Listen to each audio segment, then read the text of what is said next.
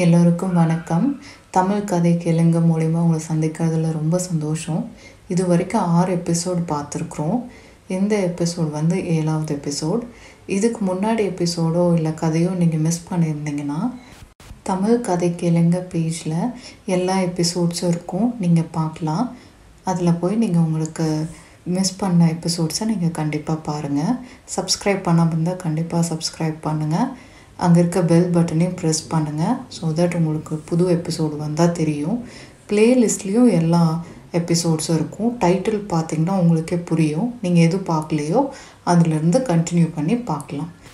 போன எபிசோடில் நம்ம அருள்மொழிவர்மரை பற்றியும் ஆழ்வார்க்கடியான் வந்து ரெண்டு ஆளுங்க வந்து பள்ளி படிக்க போகிறத பற்றியும் கேள்விப்பட்டான். அதை தொடர்ந்து ஆழ்வார்க்கடியானா அவங்க பின்னாடி போக ஆரம்பித்தான் இந்த எபிசோடில் நம்ம ஆழ்வார்க்கடியான் பின்னாடி போக ஆரம்பித்தான் இல்லையா? அங்கே அவன் போய் என்ன பார்க்குறான் யார் யார் அங்கே இருக்காங்க? அவங்க எல்லாம் என்ன பேசுகிறாங்கங்கிறதையும் அதுக்கப்புறம் நம்ம வந்தியத்தேவனை விட்டுட்டு வந்தோம் இல்லையா? ஆற்றங்கரையில். அவன் தன்னோட தஞ்சாவூர் பயணத்தை தொடர்ந்து மறுபடியும் ஆரம்பிக்கிறதையும் கவலைப்படாதீங்க. இந்த எபிசோடில் கண்டிப்பாக அவன் தஞ்சாவூர் கோட்டைக்கு போயிடுவான். அட்லீஸ்ட் கோட்டை வரைக்கும் போயிடுவான். அவன் எப்படி போகிறான் யார் யார் பார்க்குறான் நடுவில் அப்படிங்கிறத நான் உங்களுக்கு கண்டிப்பாக சொல்கிறேன் ஸோ வாங்க கதைக்குள்ளார போகலாம். ஆழ்வார்க்கடியான் காட்டுக்குள்ளார வேகமாக நடக்க ஆரம்பிக்கிறான். அவன் பொழுது சாயறதுக்குள்ளாரையே அந்த பள்ளிப்படை இடத்துக்கு போயிடுறான். அங்கே போயிட்டு அது வந்து பழைய கோவிலுங்கிறதுனால எல்லாம் இடிஞ்சு கிடக்குது. சரி நம்ம மேலே போய் ஒரு வசதியான இடமா பார்த்து நல்லா மறைஞ்சு உட்காந்துட்டோம்னா யார் என்ன பேசுகிறாங்கன்னு தெளிவாக தெரிஞ்சுக்கலாம். அப்படின்னு சொல்லிட்டு அந்த குகை மேலே ஏறி போய் அதனுடைய உச்சியில் ஒரு இடத்துல நல்லா உட்காடுற இடமா வசமாக பார்த்து நல்லா உட்காந்துட்டு தான் உட்காந்துருக்கிறது யாருக்கும் தெரியக்கூடாது அப்படின்னு அதுக்கு தகுந்த மாதிரி ஒரு இடத்துல நல்லா உட்காந்துட்டு வேடிக்கை பார்த்துட்ருப்பான் பொழுது சாஞ்சு இருட்டும் ஆக ஆரம்பிச்சது. ஆனால் யாருமே வரல. உடனே ஆழ்வார்க்கடியானுக்கு சந்தேகமாக இருக்குது என்னடா நம்ம பள்ளி படை பள்ளிப்படைக்கு போகிறதா தானே சொன்னாங்க. யாருமே இன்னும் வரலையே இங்கே. நம்ம ஒரு வேளை சரியாக கேட்காம விட்டுட்டுமோ? உனியோ இனி வேற இருட்டாயிடுச்சு. இதுக்கு மேலே இங்கேருந்து கிளம்பி போனால் இந்த காட்டில் நிறைய மிருகங்கள்லாம் இருக்கும். எப்படி போகிறது பேசாமல் இங்கேயே நைட்டு இருந்துட்டு காலையில் போகலாமா அப்படின்லாம் யோசிச்சுட்ருக்கான் என்னடா ஆழ்வார்க்கடியான் வந்து ஒரு சாதாரண திருமலை கும்பிடுற திருமாலை கும்பிடுற பக்தன் தானே? எதுக்காக இந்த மாதிரி எல்லாம் செய்யணும்னு யோசிக்கிறீங்களா? ஆழ்வார்க்கடியானோட இன்னொரு முகத்தை நான் சொல்கிறேன் ஆழ்வார்க்கடியான் வந்து சாதாரண பக்தன் மட்டும் கிடையாது. அவன் வந்து ஒரு மிகப்பெரிய ஒற்றனும் கூட. அவன் வந்து ஊருக்குள்ளார வந்து திருமால் பக்தர் பாடல்கள் எல்லாம் பாடிட்டு ஊருக்குள்ளே என்ன நடக்குதுங்கிறது தெரிஞ்சுட்டு கெட்டிக்காரத்தனமாக அதை வந்து பழையாறையில் பெரிய பிராட்டின்னு ஒருத்தங்க இருக்காங்க இல்லையா? அதாவது நம்ம மதுராந்தகரோட அம்மா நம்ம சுந்தர சோழர் மகாராஜாவோட பெரியம்மா. அதாவது சுந்தர சோழர் மகாராஜா சின்ன வயசில் இருக்கும்போது அவங்க பெரியப்பா வந்து இந்த பொண்ணு இவங்களும் ஒரு சிவன் பக்தை. இவங்களை கல்யாணம் பண்ணி இவங்களுக்கு மது மதுராந்தகர் பிறந்திருப்பார். இப்போ இவங்களுக்கு வயசு சின்னதாக இருக்கும். அதனால தான் அவங்க இன்னும் இருக்காங்க இந்த கதையில். ஸோ அவங்கள போய் அவங்கக்கிட்ட இவன் எல்லாம் என்ன நடக்குது அப்படிங்கிறதெல்லாம் சொல்லுவான் அது மட்டும் இல்லாமல் நம்ம குந்தவை பிராட்டிக்கும் இவன் தான். ஊருக்குள்ளார என்ன நடக்குது? அதையெல்லாம் சொல்கிற ஆளும் இவன் தான். அது மட்டும் இல்லாமல் இவனுக்கு நிறைய பெரிய பெரிய அமைச்சர்கள்கிட்ட எல்லாம் கனெக்ஷன்ஸ் இருக்குது ஸோ ஆழ்வார்க்கடியான் வெளியே தான் பார்க்குறதுக்கு ஒன்றும் தெரியாத பக்தன் மாதிரி வேஷம் போடுறான். இருந்தாலும் இவனுக்கு வந்து இன்னொரு முகமும் இந்த மாதிரி இருக்குது அதனால தான் அவன் இந்த மாதிரி போகிற இடத்துலலாம் வந்து யாராவது ஏதாவது பேசுனாங்கன்னா அது மறைஞ்சு நின்று கேட்குறதெல்லாம் செய்வான். இப்போ இவங்க மலை குகை மேலே உட்காந்துட்டு யோசிச்சுட்டு இருக்கான். வருவாங்களா இல்லையா அப்படின்னு. அந்த இருட்டில் லேசாக அந்த தீபத்தி வெளிச்சம் தெரிய ஆரம்பிக்கும். என்னடா அது? தூரத்தில் ஏதோ வெளிச்சம் தெரியுதே அப்படின்னு ஒத்து பார்த்துட்ருப்பான் அப்போ தான் தெரியும் யாரோ ரெண்டு பேர் வந்து தீபத்தியை கையில் ஏந்திட்டு நடக்கிறத பார்ப்பான். ஓ நம்ம பார்த்து ஆளுங்க வந்துட்டாங்க போல இருக்கே. சரி சரி நம்ம அவரையே அமைதியாக கவனிப்போம். அவங்க என்ன பண்ணுறாங்கன்னு அப்படின்னு சொல்லிட்டு ஆழ்வார்க்கடியான்னு உட்காந்துருக்கான் அவங்க ரெண்டு பேரும் பள்ளிப்படையை வந்துட்டு அதை தாண்டி கொஞ்சம் தூரம் போய் நடுவில் ஒரு பெரிய இடம் இருக்கும் ஒரு காலி இடம் இருக்கும் அந்த காட்டுக்குள்ளார. அந்த இடத்துக்குள்ளார போய் நடுவில் நின்றுட்டு அந்த தீபத்தை பிடிச்சிட்டு பேசுவாங்க. உடனே ஆழ்வார்க்கடியான் என்ன பண்ண அடடா நம்ம இருக்கிற இடத்த கொஞ்சம் தள்ளி போயிட்டாங்களே. இங்கேருந்து நம்ம அவங்க என்ன பேசுகிறாங்கன்னு கேட்க முடியாத எப்படிடா கேட்குறது அவங்க மூஞ்சி கூட சரியாக தெரிய மாட்டேங்குது அப்படின்னு அவன் யோசிப்பான். அவன் யோசிச்சுட்டு நல்லா உத்து உத்து பார்க்க ட்ரை பண்ணுவான். அப்போ தான் வந்து இவன் பார்த்த அந்த ரெண்டு ஆளுங்க இல்லை. இது வேறு யாரோ புதுசாக இருக்கிறாங்க. யோசிச்சுக்கிறோம் ஒரு வேளை இன்னும் நிறையா பேர் இந்த கூட்டத்துக்குள்ளார இருக்காங்களோ? நல்ல வேலை நம்ம தெரிஞ்சுட்டு வந்ததுனால சரியாக போச்சு. சரி இப்போவாது நம்ம தெரிஞ்சிட்டோமே அப்படின்னு சொல்லும் போதே அங்கேருந்து வந்தவன் அந்த ரெண்டு பேர்த்தில் ஒரு ஆள் பேர் சோமவன் சாம்பவன். அவன் என்ன பண்ணுறான்னா அவன் கையில் ஒரு பொற்காசு பை வச்சுருக்கான். அந்த பையை வந்து கீழே போட்டு காமிக்கிறான் இன்னொரு ஆளுக்கு இங்கே பாரு எவ்வளோ பொற்காசு நான் கொண்டுட்டு வந்திருக்கேன் அப்படின்னு. ஆழ்வார்க்கடியானுக்கு அந்த தீபத்தி வெளிச்சத்தில் அந்த பொற்காசெல்லாம் தக தகன் மின்றது தெரியுது. அடப்பாவிகளா பை நிறையா வச்சுருக்கீங்களா பொற்காசுகள்?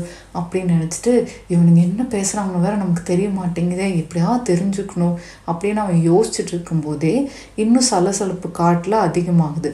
ஐயோ மறுபடியும் யாரோ வராங்க போல இருக்கு அப்படின்னு சொல்லி அவன் பார்த்துட்டு இருக்கும்போது இன்னும் ரெண்டு பேர் அந்த இடத்துக்கு வந்துடுவாங்க அதில் வந்தவன் ஒருத்தன் பேர் ரவிதாசன். அவன் தான் கேட்பான் சோம சா சோமன் சாம்பவன் பார்த்துட்டு.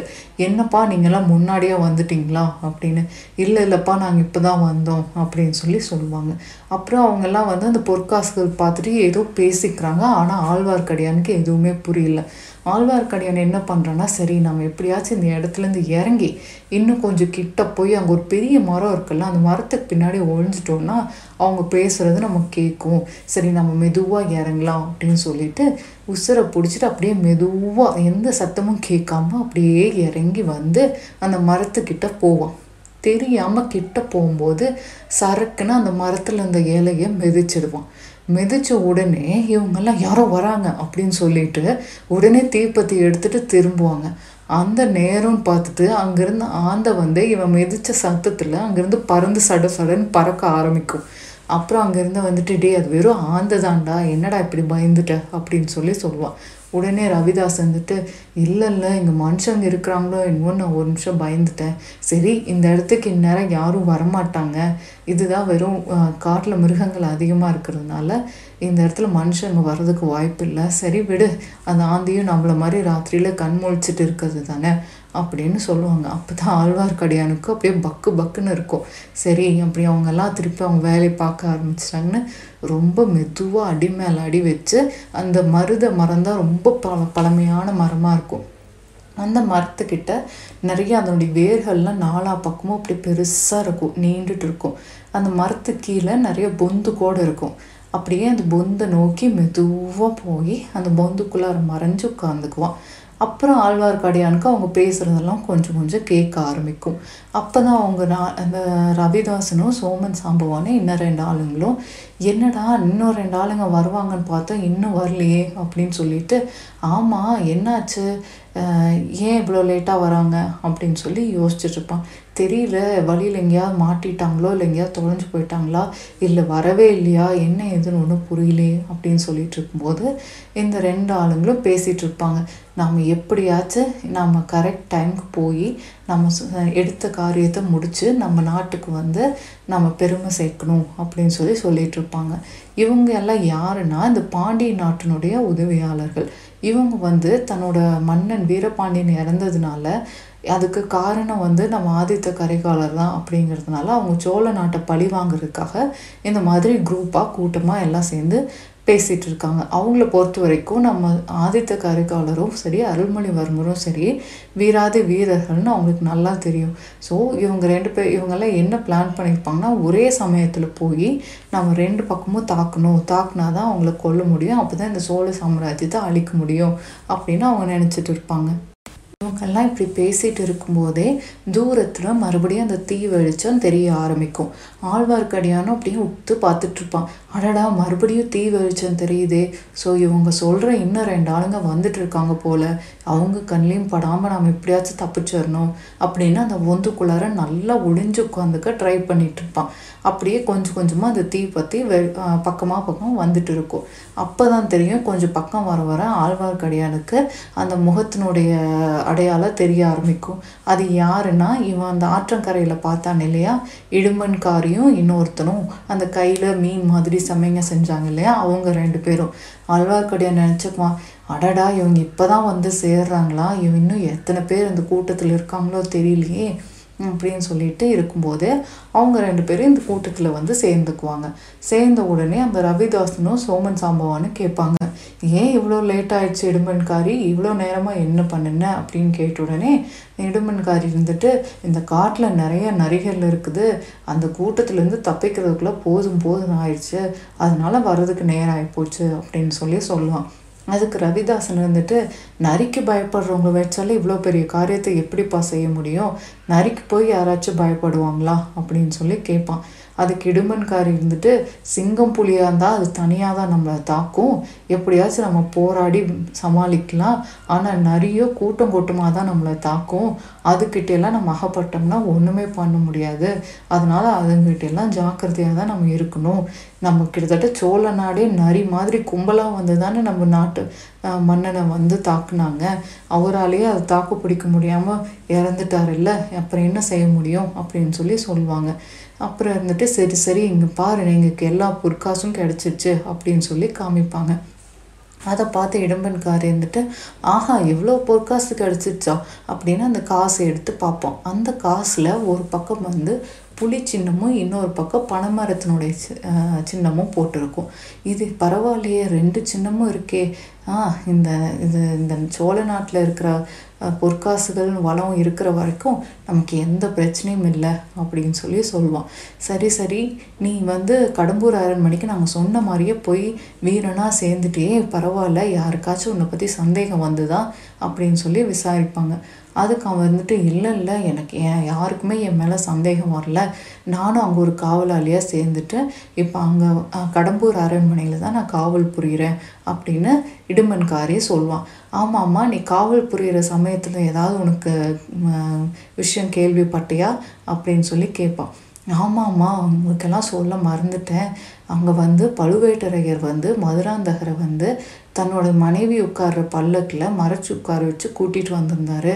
அப்படின்னு சொன்னோன்னே இவங்களுக்கெல்லாம் ஆச்சரியமாக இருக்கும் இந்த பழுவேட்டரையர் என்னென்ன பண்ணுறாரு பாரு அந்த மதுராந்தகரும் பெண் மாதிரி வேடமெல்லாம் போட்டுட்டு இப்படி ஊர் ஊராக அந்த பல்லக்கில் உட்காந்துட்டு போகிறாரா இப்படி ஒரு ராஜா சோழ நாட்டுக்கு வந்தால் அப்புறம் சோழ நாட்டு நிலைமை என்ன ஆகுது அப்படின்னு சொல்லி சொல்லுவான் அப்போ இவங்கெல்லாம் வந்துட்டு ஆமாம்மா இது நமக்கு நல்ல சாத்தியமான நேரம் தான் ஏற்கனவே இந்த பழுவேட்டரையர்லாம் வந்து சுந்தர சோழர் மகாராஜாவுக்கு எதிர்த்து தான் நல்லது இது வேலை செஞ்சுட்டு இருக்காங்க நம்மளுக்கு இது நல்ல நேரமாக போச்சு. இந்த நேரம் பார்த்து நம்ம கண்டிப்பாக ஆதித்த கரிகாலரையும் அருள்மொழிமருவரையும் ஒரே நேரத்தில் தாக்கணும். நம்ம குழு வந்து ரெண்டாக பிரிஞ்சு ஒருத்தர் வந்து காஞ்சி நாட்டுக்கும் இன்னொருத்தர் வந்து இலங்கை நாட்டுக்கும் போகணும். ஒரே நேரத்தில் போய் ஒரே டைமில் தாக்கணும்.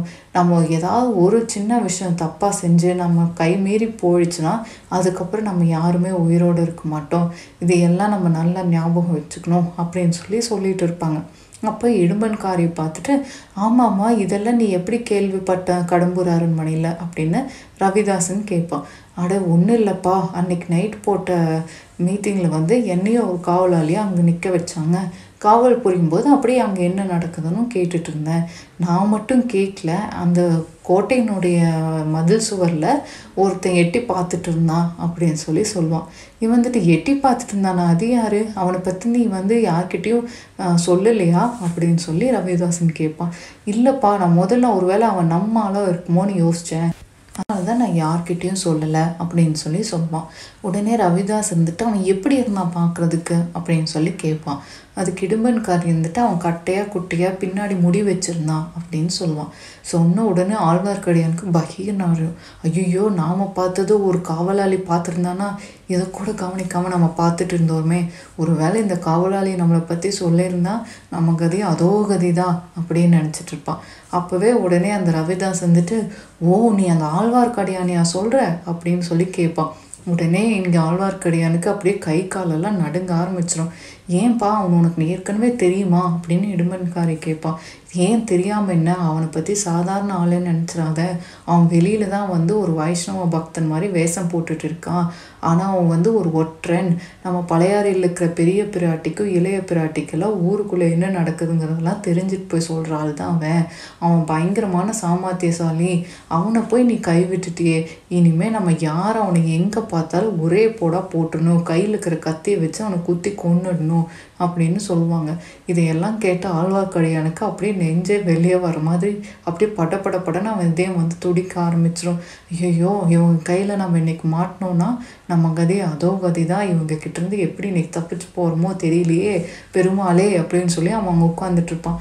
அப்போ இருந்துட்டு அந்த ரவிதாசன் சொல்லுவான் இன் அவனை ஒரு வேளை நீங்கள் எங்கேயாச்சும் பார்த்தீங்கன்னா அவனை கொல்ல முடியலனாலும் சும்மா விட்டுறாதீங்க அவங்ககிட்ட பேச்சு கொடுத்து எங்கேயா கூட்டிகிட்டு போய் ஆற்றுல தள்ளி விட்ருங்க அப்படி இல்லைன்னா அவனுக்கு கொஞ்சம் கொஞ்சமாக சாப்பாட்டில் வெஸ்த வச்சு கொண்டுடுங்க இருக்கிறதுலையே ரொம்ப மோசமான எதிரி தான் ஒட்டுறேன் அவன் தான் ஆழ்வார்க்கடியான் அப்படிமா இதையெல்லாம் கேட்ட ஆழ்வார்க்கடியானுக்கு அட பாவிகளா எல்லாத்தையும் விட்டுட்டு என்ன கொலை பண்ணுறதுக்கு இவ்வளோ பெரிய சதியாக பண்ணுறீங்க இப்படி தான் உங்ககிட்ட இருந்து தப்பிக்க போகிறணும் அப்படின்னு அவன் நினச்சிட்டு இருக்கும்போதே அந்த மருத மரத்தினுடைய வாசனை வந்து அவன் மூக்குக்குள்ளார போய் தும்மல் வரும்.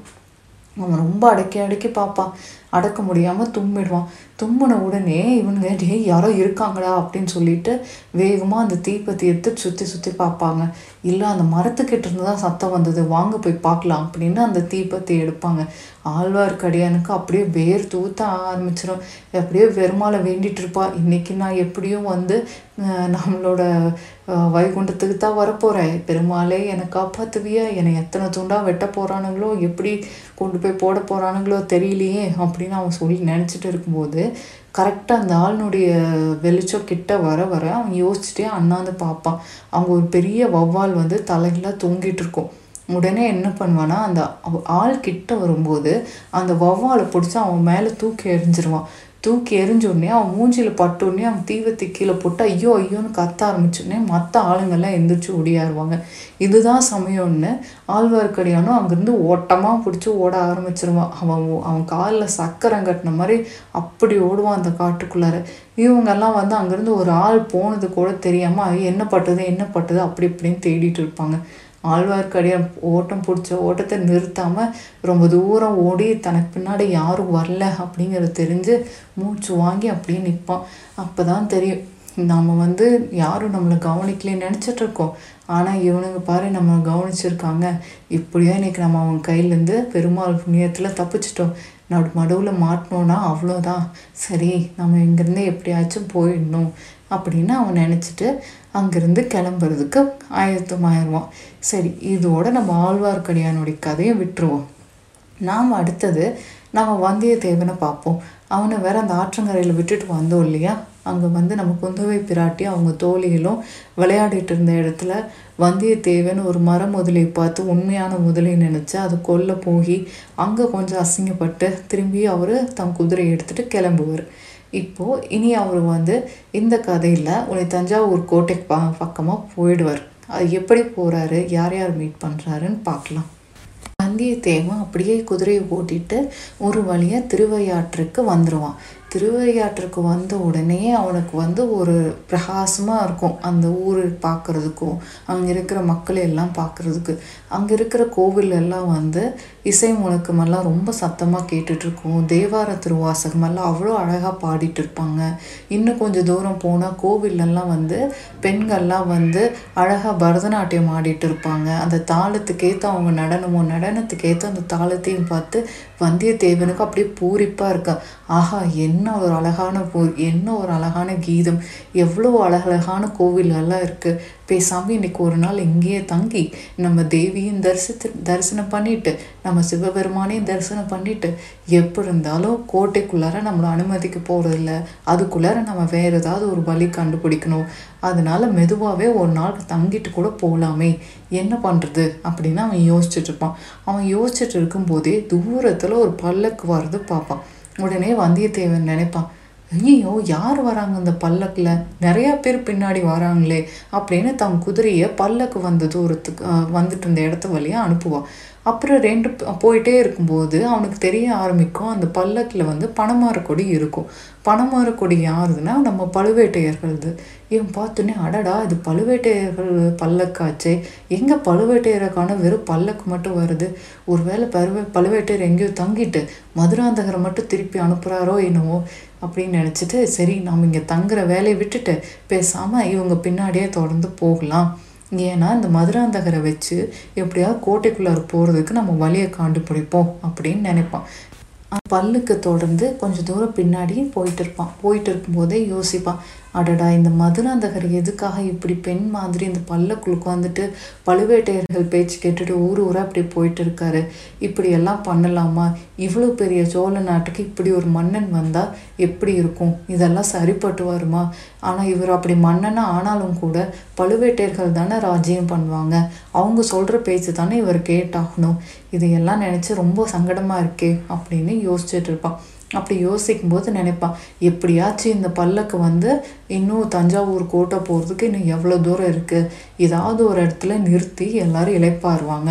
அப்படி இல்லைனாலும் மதுராந்தகர் வெளியே வர்றதுக்காக ஏதாவது ஒரு இடத்துல நிறுத்துவார். நிறுத்தும் போது நம்ம அவர்கிட்ட போய் ஏதாவது பேசி நம்ம புத்திசாலித்தனத்தை பயன்படுத்தி எப்படியாச்சும் கோட்டைக்குள்ளார போகிறதுக்கு நம்ம வழியை கண்டுபிடிக்கணும். அப்படின்னு நினச்சிட்டு அந்த பல்லக்கு தொடர்ந்து போயிட்டே இருப்பான். அந்த பல்லக்கும் போகும் போகும் நிற்காம போயிட்டே இருக்கும். வரிசையாக ஒவ்வொரு நதியாக வந்துட்டே இருக்கும்.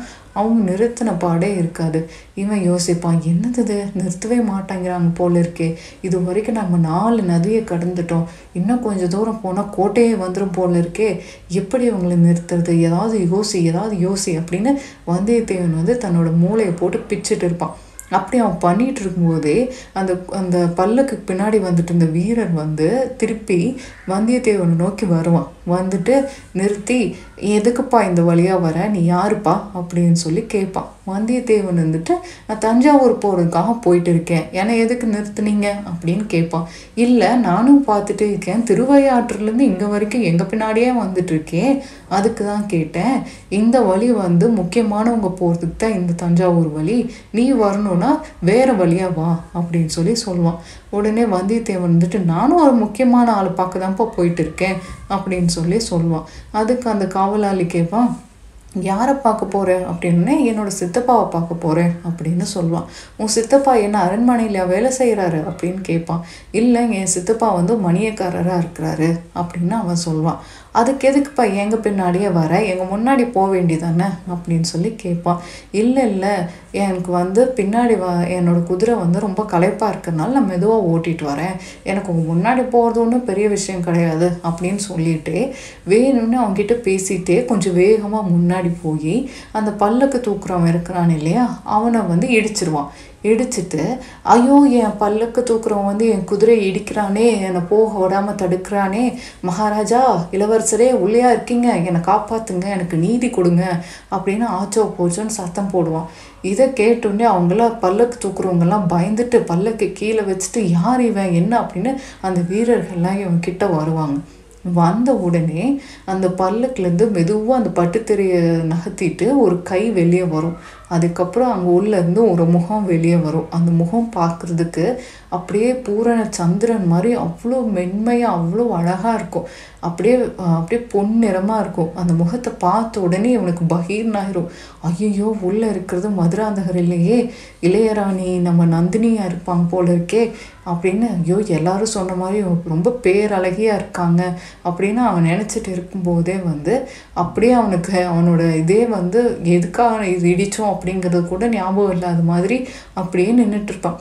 என்னடா இது? எந்த பெண்களை பார்த்தாலும் அழகு அழகுன்னு வர்ணிக்கிறாங்கன்னு பார்க்குறீங்களா நம்ம குந்தவை பிராட்டியினுடைய அழகை எப்படி சொல்வார்னா கல்கி அப்படியே குந்தவை வந்து எப்படி இருப்பாங்கன்னா அந்த ஏழு உலகத்தையும் ஆள வந்த ராணி மாதிரி இருப்பாங்களாம். அவங்க கிட்ட அப்படி ஒரு தெய்வீக கலை இருக்குமாமா. யார் அவங்கள பார்க்க வந்தாலும் அவங்க வந்து அவங்கள வணங்குற மாதிரி இருக்குமாமா. அவங்களுடைய அழகும் அவங்களுடைய லட்சணமும். ஆனால் நந்தினி வந்து ஒரு பேரழகி தான் அவங்க எப்படின்னா நாம் காலத்தில் கேள்விப்பட்டிருக்கிறோம் இல்லையா? இந்த முனிவர்கள்லாம் தவம் செய்யும்போது ரம்பை ஊர்வசை மேனகை இவங்கெல்லாம் சேர்ந்து அவங்க தவத்தை கலைப்பாங்கன்னு அந்த மூணு பேர்த்தோட அழகும் ஒரு ஒருத்தங்களுக்கு கிடைச்சா எப்படி இருக்கும்? அதுதான் நந்தினி. நந்தினியை பார்க்குறவங்க எல்லாம் வந்து எவ்வளோ பெரிய வீராதி வீரனாக இருந்தாலும் அவங்க காலடியில் விழுந்துருவாங்கன்னு பாருங்களேன். அதாவது நந்தினி காலால் இட்ட வேலையை தன் தலையால் முடிப்பாங்களாம். அந்த அளவுக்கு அவளோட அழகில் மயங்கி போய் விழுந்துருவாங்களாம். இது மாதிரி நம்ம வீராதி வீரனான நம்ம வந்தியத்தேவனும் ஒரு நிமிஷம் கதை கலங்கி தான் போயிடுறான் நந்தினியை பார்த்த உடனே. அதுக்கப்புறம் தன்னை தானே சுதாரிச்சுட்டு தேவி நந்தினி தேவியா நீங்கள் அப்படின்னு இளைய இளையராணியா பழுவேட்டரையருடைய மனைவியா அப்படின்னு சொல்லி கேட்பான்.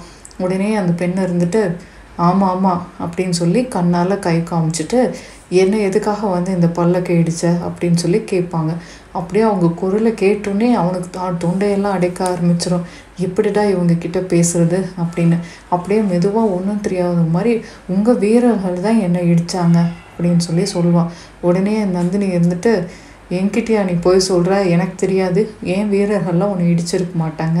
நீ இந்த பல்லக்கு யார் வருவாங்க? எதுக்காக வந்திருக்காங்க? நீ தெரிஞ்சுக்கிறதுக்காக தான் நீ இடித்த இப்போ உண்மையான காரியத்தை சொல்கிறியா இல்லை நான் என் ஆளுங்களை கூப்பிட்டுமா அப்படின்னு சொல்லி கேட்பாங்க.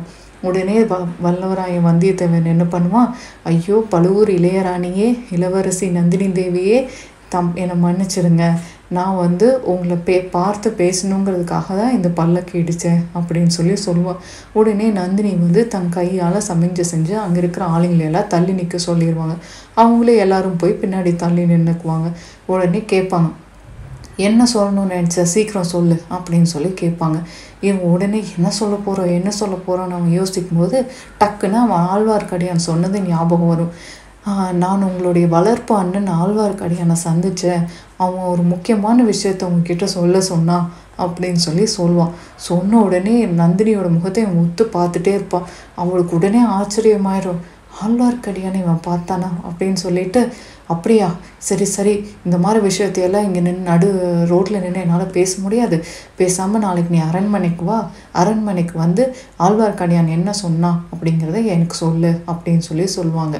உடனே வந்துட்டு அப்படிங்களா தேவி? சரி சரி. நான் கண்டிப்பாக நாளைக்கு அரண்மனைக்கு வரேன். ஆனால் கோட்டைக்குள்ளார் எப்படி வருது? கோட்டைக்குள்ளார் தான் விட மாட்டாங்களே என்னைய? அப்படின்னு சொல்லி கேட்பான். உடனே நந்தினி என்ன பண்ணுவாங்க? தன்னோட பட்டு துணியில் வந்து ஒரு கைப்பை மாதிரி ஒரு பை வச்சுருப்பாங்க. அந்த பையை திறந்து உள்ளே இருந்து ஒரு தங்க மோதிரத்தை எடுத்து அவங்க கையில் கொடுப்பாங்க. அதில் வந்து அவங்களோட சின்னம் பனைமர சின்னம் அதில் அச்சிடப்பட்டிருக்கும். இதை கொடுத்து இந்தப்பா இந்த மோதிரத்தை வச்சு நாளைக்கு அரண்மனைக்குள்ளே வா. அரண்மனைக்குள்ளார யாராவது நீ எங்கே போகணும்னு கேட்டாங்கன்னா இந்த மோதிரத்தை காமி உடனே உன்னை உள்ளே விட்டுருவாங்க. இதுக்கப்புறம் என்னை வழியில் தொந்தரவு பண்ணாத. சரி நான் கிளம்புறேன் அப்படின்னு சொல்லிட்டு அவங்க மறுபடியும் ஆரம்பிச்சிருவாங்க அவங்க பயணத்தை. இப்போ நம்ம வந்தியத்தேவனுக்கு ரொம்ப சந்தோஷமாக இருக்கும். ஆஹா நமக்கு போ போகிறதுக்கு ஒரு வாய்ப்பு கிடச்சிருச்சு. நல்ல வேலை ஆழ்வார்க்கடியானை பற்றி சொன்னதுனால நம்மளை நம்பிட்டாங்க இவங்க அப்படின்னு நினச்சிட்டு இப்போ தான் பழுவேட்டரையை பற்றி யோசிப்பான். ஆஹா இந்த பழுவேட்டரையர் வந்து எப்படி இந்த அம்மாவோட மதியில் வந்து மோகத்தில் வந்து விழுந்தார்னு இப்போ தான் எனக்கு தெரியுது.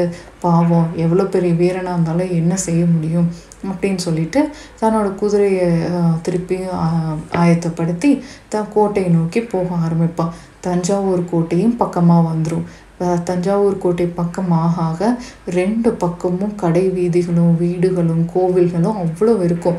மக்கள் கூட்டமெல்லாம் போய் ஜே ஜேன்னு போயிட்டு இருப்பாங்க. இவனுக்கு அப்படியே ரொம்ப சந்தோஷமாக இருக்கும். ஒரு வழியாக நம்ம தஞ்சாவூர் வந்து சேர்ந்துட்டோன்னு அப்படியே அங்கே வந்து நிறைய குதிரை வண்டிகளும் மாட்டு வண்டிகளும் அங்கேருந்து பொருள் விற்க வரவங்களோ வாங்கிட்டு போகிறவங்களோ நிறைய கூட்டம் கூட்டமாக இருப்பாங்க. அப்படியே ஒவ்வொருத்தருடைய முகத்திலேயே சந்தோஷம் தாண்டவமாடும். அப்போ தான் தெரியும். சே நம்மளோட சுந்தர சோழர் ஆட்சியில் வந்து மக்கள் எவ்வளோ சந்தோஷமாக இருக்காங்க. பாரு யார் முகத்துலையாவது கஷ்டம் தெரியுதான்னு. எல்லாரும் சிரித்த முகமாக போகிறதையும் வரதையும் பார்க்கறதுக்கு எவ்வளோ சந்தோஷமாக இருக்குது ஆனால் இதுக்கு எல்லாத்துக்கும் சேர்த்து பெருசாக ஒரு இடி விழப்போகுது இன்னும் கொஞ்ச நாளில். அது யாருக்கும் தெரியாதே நம்மளுக்கு மட்டும்தானே தெரியும். நம்ம என்ன செய்ய போகிறோம் எப்படியாச்சும் நம்ம ராஜாவை பார்த்து இந்த ஓலையை கொடுத்துட்டு நம்ம வந்து அந்த கடம்பூர் அரண்மனையில் கேள்விப்பட்டதே அவர்கிட்ட சொல்லியே ஆகணும். இல்லைன்னா நமக்கு என்ன நேரம்னே தெரியலையே அப்படின்னு சொல்லிட்டு போவோம். இதோட இந்த கதை முடிஞ்சுது. உடனே அடுத்த கதையில் அவன் தஞ்சாவூர் கோட்டைக்குள்ளார போகிறதையும் அங்கே நடக்கிறத பற்றியும் பார்ப்போம். சரி இது வரைக்கும் கேட்டிங்களா? எப்படி இருந்தது? பிடிச்சதா? கதை சுவாரஸ்யமாக போகுதா? நான் வந்து உங்களுக்கு கொஞ்சம் கொஞ்சமாக சொன்னால் உங்களுக்கு புரிஞ்சுக்கிறது கஷ்டமாக இருக்கும் தான். ஒரே டைமில் ஒரு ரெண்டு மூணு சாப்டர்ஸை கம்பைன் பண்ணி உங்களுக்கு கதையாக சொல்லிகிட்டு இருக்கேன். இந்த மாதிரி கம்பைன் பண்ணி ஒரு முழு கதையாக சொல்லும்போது twenty nine to thirty minutes வந்துடுது வீடியோஸ் எல்லாமே. கிட்டத்தட்ட எல்லா வீடியோஸுமே டுவெண்ட்டி டு தேர்ட்டி மினிட்ஸ் வருது. உங்களால் இவ்வளோ நேரம் கேட்க முடியுதான்னு எனக்கு தெரியல. நீங்கள் எனக்கு கமெண்ட்டில் போடுங்க. இப்படி சொன்னால் ஓகேவா இல்லை இது பாதியாக பிரேக் பண்ணி ஃபிஃப்டீன் ஃபிஃப்டீன் மினிட்ஸாக சொல்கிறதா இல்லை உங்களுக்கு இப்படி கேட்குறதே ஓகேவான்னு எனக்கு சொன்னிங்கன்னா தான் எனக்கு தெரியும். ஓகே ஸோ உங்களோட கமெண்ட்ஸ் எல்லாம் ஷேர் பண்ணுங்கள் உங்கள் ஃப்ரெண்ட்ஸ் யாருக்காவது பொன்னியின் செல்வன் கதை கேட்க பிடிக்கும்னா அவங்களுக்கும் இந்த வீடியோ லிங்க்ஸை ஷேர் பண்ணுங்கள் thank you for listening will see in next video bye